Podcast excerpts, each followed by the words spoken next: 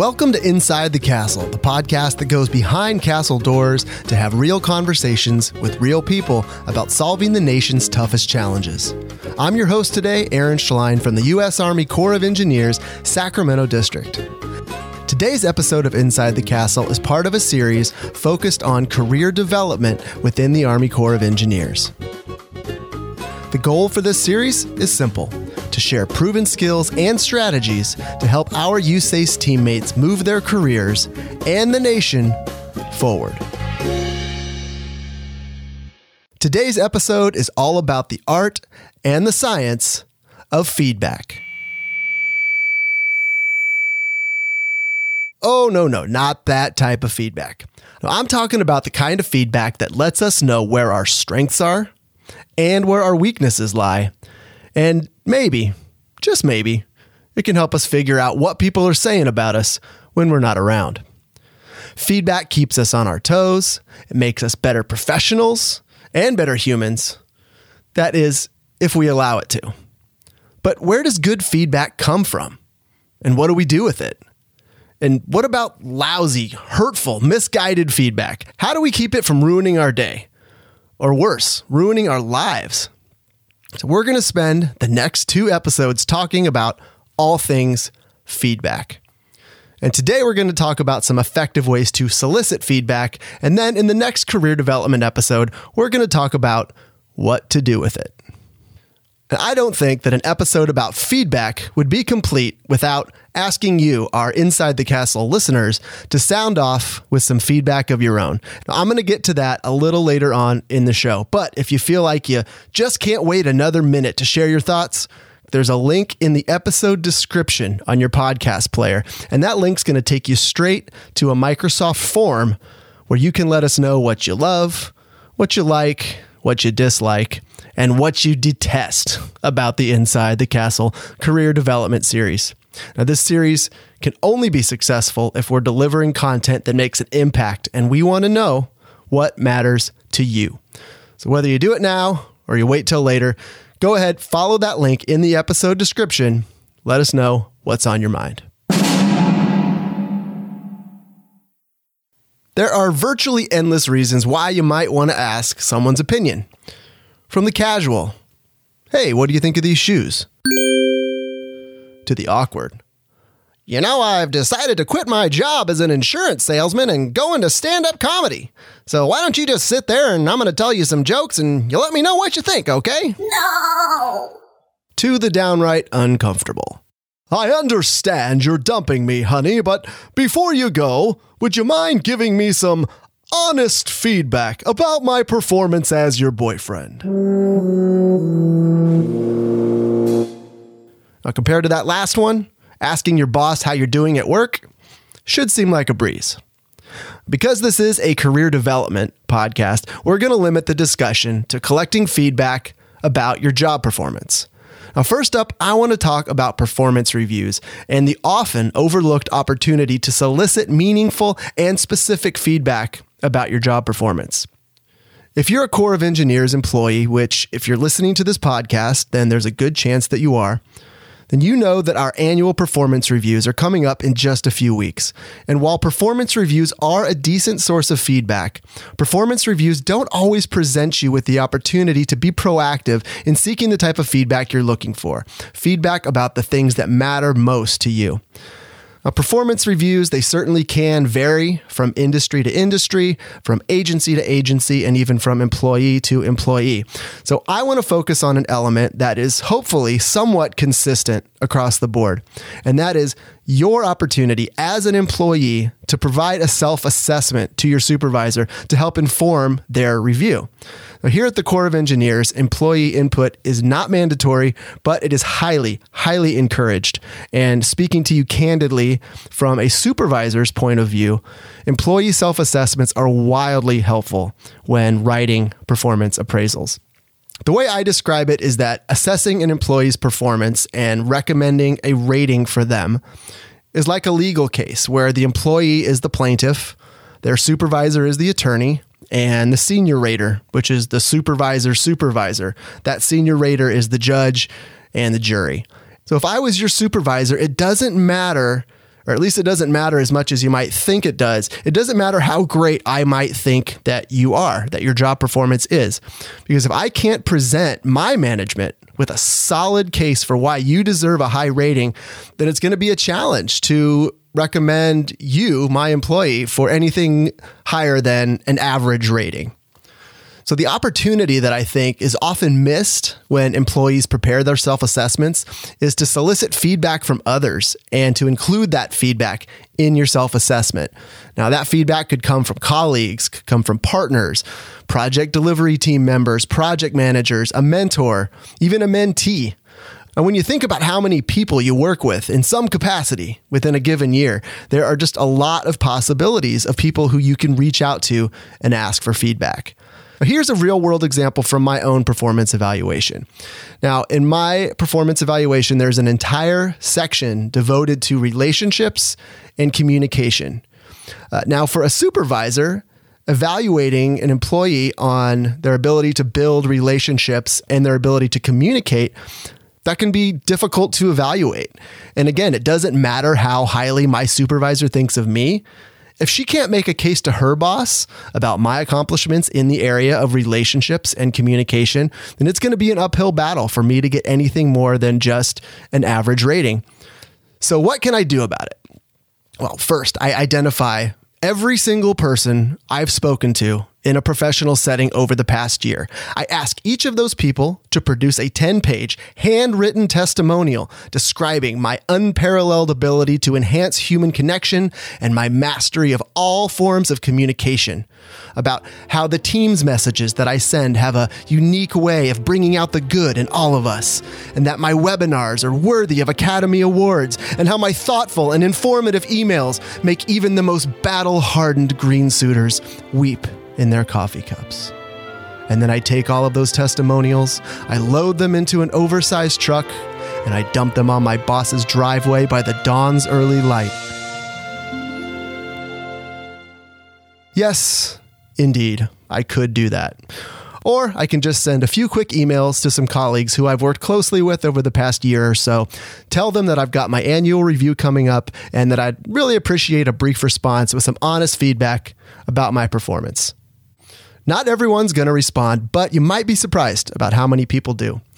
And then once you've received some feedback, take some time to soak it in. Is it positive? Is it constructive? Is it actionable?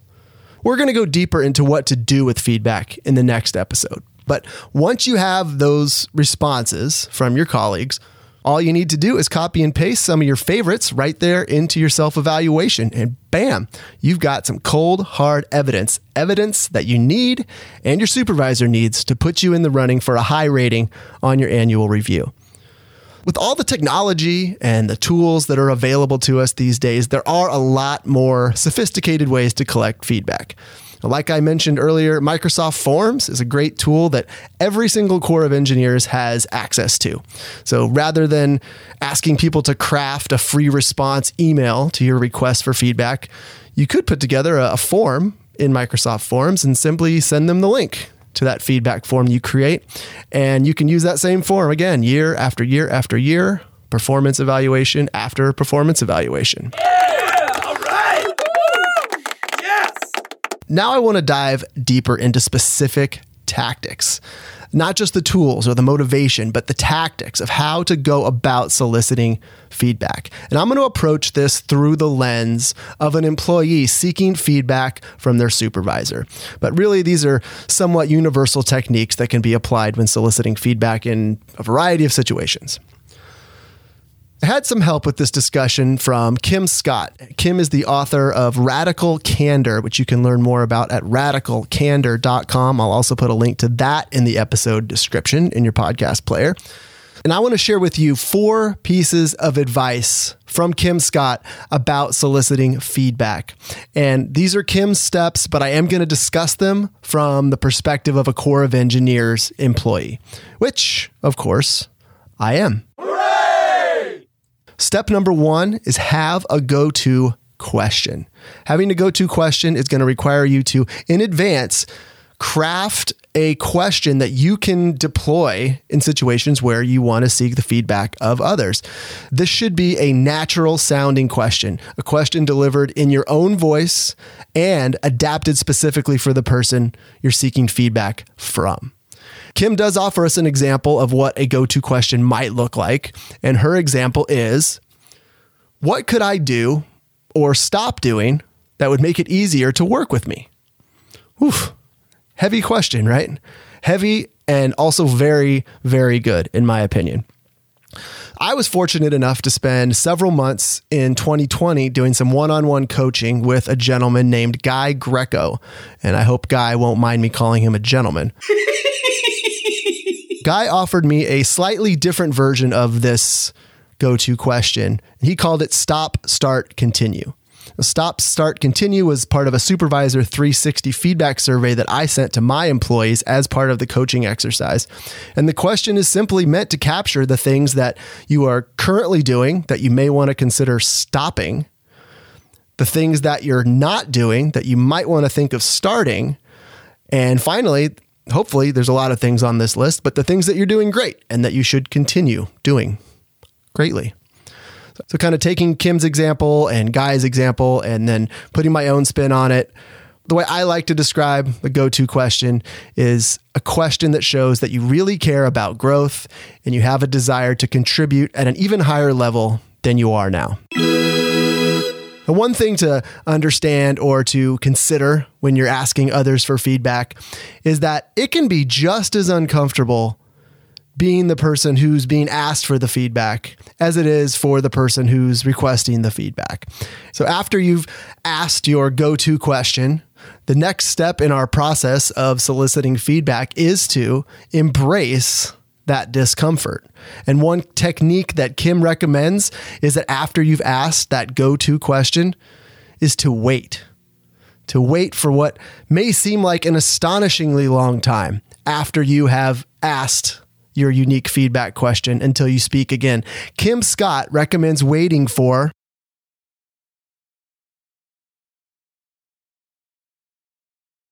six seconds six seconds, the length of that awkward pause that may have had you checking to see if maybe your Wi Fi went out or your phone died.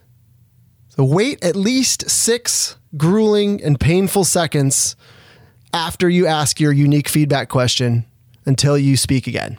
And according to Kim Scott, the goal here is not to be a bully or try to intimidate the other person with your silence, but to insist on a candid discussion and to make it harder for the person to say nothing than to tell you what they're thinking. Step number three listen with the intent to understand, not to respond.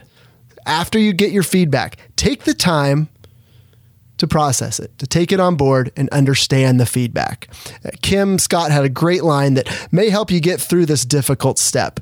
And her line was get curious, not furious. I love that. Take the time to process what they're telling you. Don't forget to breathe. Make sure you walk away with an understanding of the intent of the feedback. Now, I know this pitfall as well as anyone. It is so easy in those moments to let your mind start racing while the other person's talking, thinking about how wrong the other person is, and you immediately start crafting a blistering rebuttal in your mind. Or maybe you can't help but think about how right they are. And then your mind starts piecing together solutions before you've truly processed the feedback for understanding.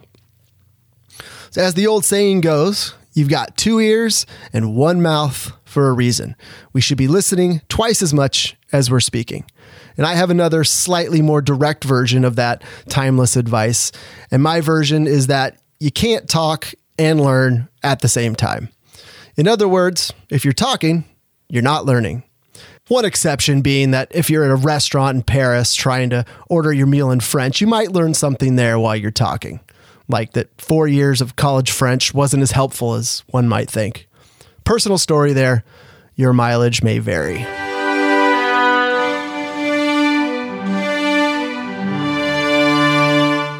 And the final piece of the feedback puzzle, and this one is key when you do receive the candid and sincere feedback that you're asking for, Reward the candor, reward that sincerity. What you're saying is thank you. Thank you for the feedback. I value you. I value your opinion. I value your feedback, and I want more of it. Reward that candor, reward that sincerity. Thank you flying with us and have a pleasant day. Well, friends, that brings the meaty part of the episode to a close. Like I mentioned earlier, the Inside the Castle team would love your feedback about the show and how we can do a better job at serving you and delivering content that rewards the investment of your time the time that you spend to tune in and listen to Inside the Castle. There is a link in the episode description in your podcast player that will take you to a Microsoft form. Now, some less sophisticated podcast players may make you copy that link and then paste it into your browser. It's one little speed bump, but I'm confident that you'll manage because, hey, you listen to this show, and that means you're no slouch.